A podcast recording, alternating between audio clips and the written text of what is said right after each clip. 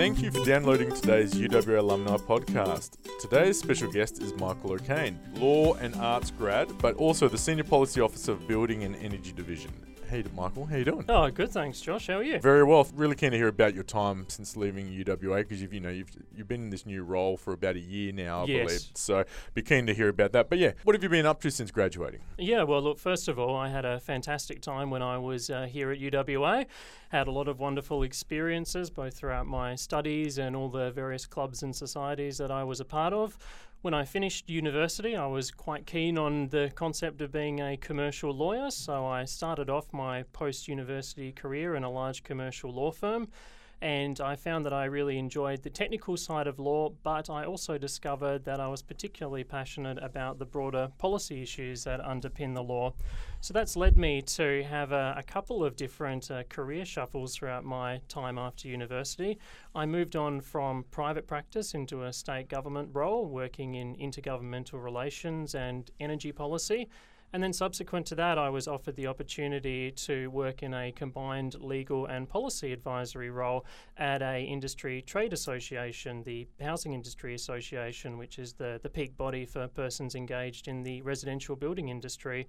So for me, that role was particularly interesting because it combined both my interests in law but also my deeper passion for, for policy development and implementation as well and I was there for a good five and a half years before an opportunity arose last year to join the state public sector again, this time working at the Building Energy Regulator. And I've found uh, that to be a very rewarding role. It's a, a pure policy based role, so I've moved on from uh, just doing legal advisory type work. This is purely policy advisory and still in the building industry as well. So it's been a very interesting experience. Does that law background help you in this current role? Oh, absolutely. The law background has been uh, invaluable in my current role. Certainly, the skills that I picked up whilst at UWA Law School have stood me in good stead to be able to analyse legislation and also engage with some of the, the broader philosophical and policy issues that underpin lawmaking in this state. So where did the passion for like policy development come from? Because it's not something I guess people grow up having passion for. well, yeah, I suppose you don't wake up, uh, you know, in the morning as a child and think, I want to work in policy when I grow up. You know, I found it was something that I discovered I had an interest in over time. Um, throughout my studies, I did not only a law degree, but I also did an arts degree. So I combined uh, the technical legal studies with also studying history as part of my arts degree. And I think it was really through studying history that I started to discover my interest in policy in terms of the, the sort of broader themes that emerge over the years that you see get factored into lawmaking, how different public perceptions and attitudes change over time uh, across history and how that feeds into the kind of laws that might be in place at one particular point in time. And then when I was working initially in private practice, engaging with the law and then also gaining an insight into some of the, the broader policy issues underpinning it, that's when I decided look, uh, working purely in law is, is not really what I'm going to be looking at doing long term. I, I want to have a bit of a broader career than that and be able to engage with um, policy at a much deeper level, which is certainly what I can do now. Now, in your day job with at the, in your current role, I should say, uh, you know, you're working quite closely with the local building industry, and I noticed the stat that you provided me was, you know, there's 42,361 businesses operate in the local building construction Yes. industry, um, which is amazing. Like, but how many of them do you currently engage with in your role? Like, do you are you engaging with all of them, or is there a subsection of them? Yes, well, working in the state government, um, we don't get to engage with each and every person in the industry because it is a massive industry in Western Australia and also Australia wide. In the first instance, um, my role would tend to be engaging more with the peak industry bodies, um, such as trade associations for builders, residential builders, subcontractors, uh, engineering, civil sector as well. So, in the first instance, that would be the, the level of my contact with the industry. I'd be interfacing with the industry through their peak industry associations. And then once we start getting into the more nitty gritty uh, elements of developing policy, that would actually involve uh, meeting people on a more one on one basis to hear the stories of people in the industry, what they're experiencing, what their issues are, and what things that the government can do to, to maybe um, assist them or deal with issues in the industry to, to make the industry run better. Now, do you collaborate with, with these leaders, or is it more of a case of they're like, we need this from the government? it, it can be both. Sometimes it's a case um, in the policy making process that a particular entity or industry participant comes to the agency and says, We've got this problem and we, we need it to be addressed. Sometimes they'll come with potential solutions. Other times it will be a case of coming with a problem and asking the government to sort of look into it and, and workshop some potential options for addressing it. But other times, uh, issues in the industry can be identified by the, the government and, and also by the, the state government agencies that support the government in carrying out its policy work. Uh, in my current role, um, our department administers a, a, whole range of different legislation that affects the building industry. So, from time to time, at the departmental level, issues might be identified with respect to how certain legislation operates and ways that it could perhaps be tweaked or improved to, to better serve the interests of both the industry and also the broader community as well. So, really, the, the policy making process can, can kick off in a number of different ways. Is there much conflict that comes in your role? Sometimes there can be um, some robust division of opinion. to put it lightly. And I think that's a, a, natural part of the, the policy making process. There's a, a, diversity of different views as to how the law should be, what kind of interests the law should reflect, and the extent to which the, the law should offer certain levels of protections to, to different parts of the community. So I think uh, division and divergence of views is an inherent part of the policy making process.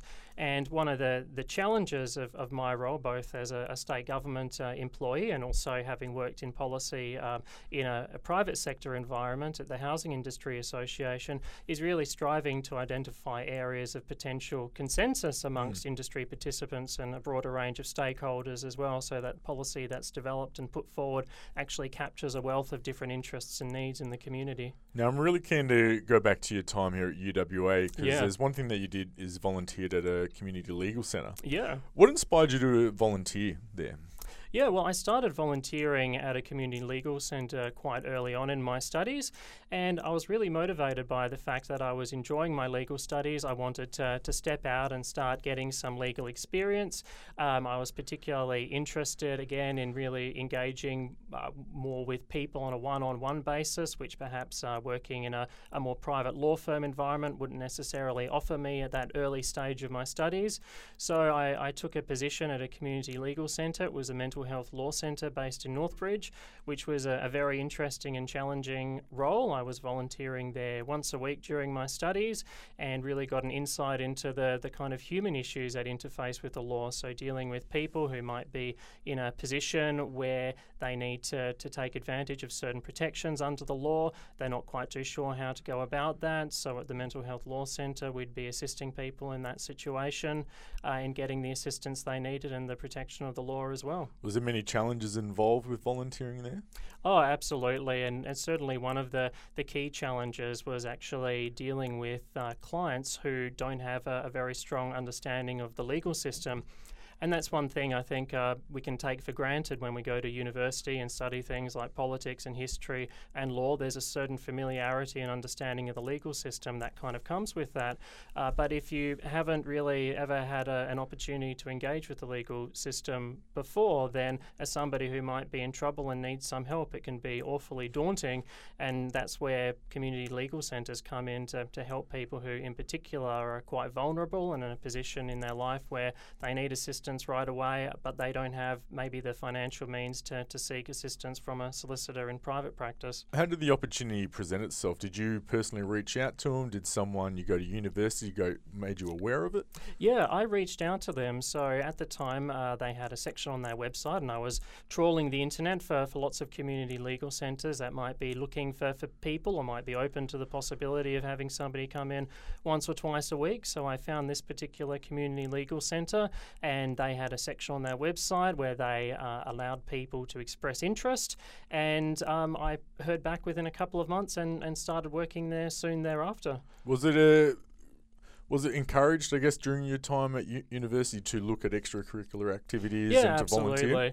It was very much encouraged, and especially um, in the law school, there's a, quite a strong student society, the Blackstone Law Society, which really supports and facilitates students uh, being able to obtain some experience early on in their career, early on in their studies. So, whether it be volunteering, uh, say, in a private law firm, working in a private law firm on a fee for service basis, or volunteering at a community legal centre, certainly those opportunities were, were there and they were very actively encouraged. Now, I'm curious, how did you end up working in the industry? Well, it's an interesting question.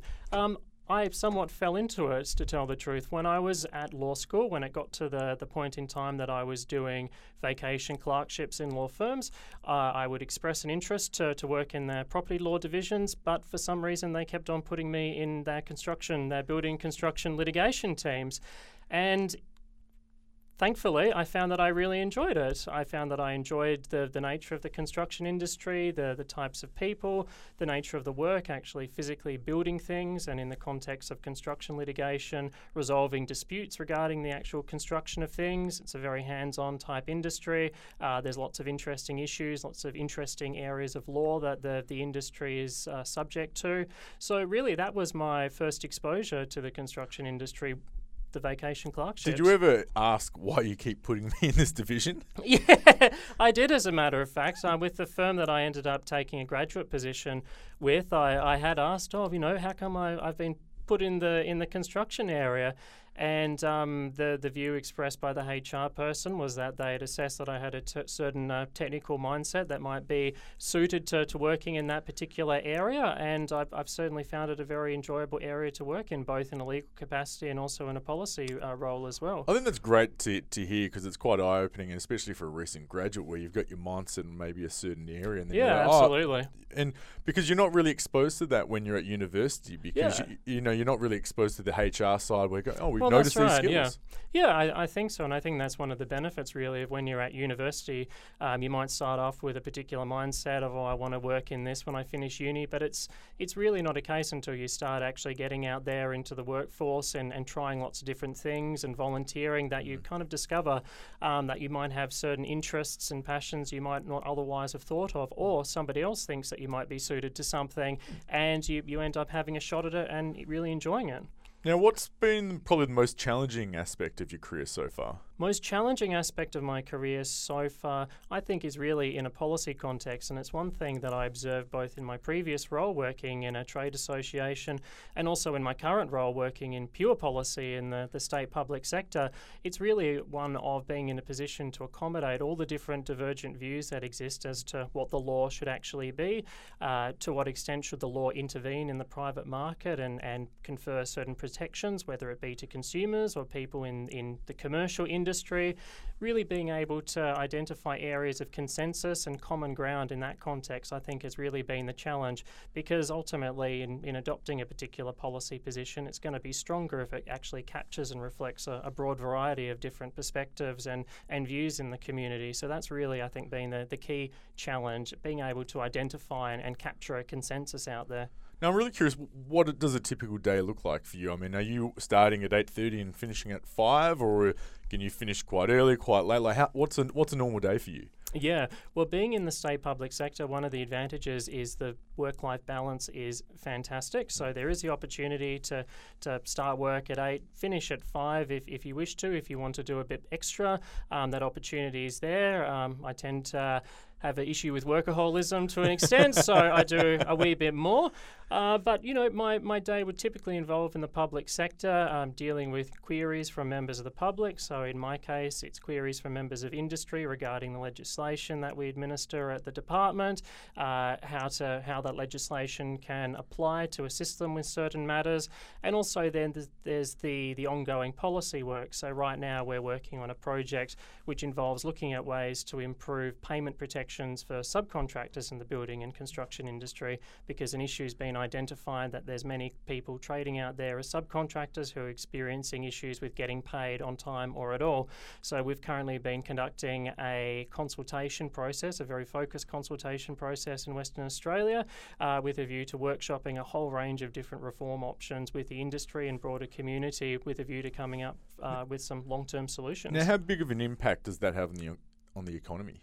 So, a massive impact. So, the, the issue of non payment, there's a, a, number of statistics uh, which the department has released, uh, which indicate that the, the cost of non payment to people engaged in the building construction sector is quite substantial. And having regard to the fact that the, the industry is quite a large employer in Western Australia, that then has a trickle down effect. So, it's not just a case of businesses, say, not getting paid, there's then the issue of, well, what happens with our employees or other contractors who they engage? What happens if a business isn't getting paid and then it has to shut up shop because it, it doesn't have a, a cash flow that it can run off anymore? What happens to all the employees engaged by them? So there's really direct real world consequences um, for, for engaging with this kind of policy work, which I find particularly interesting and, and motivating. Yeah, and uh, I'm just, yeah, I'm still flabbergasted that they're still, we're still living in the age where people are not getting paid for their services. I just, I mean, is it more common than we realise?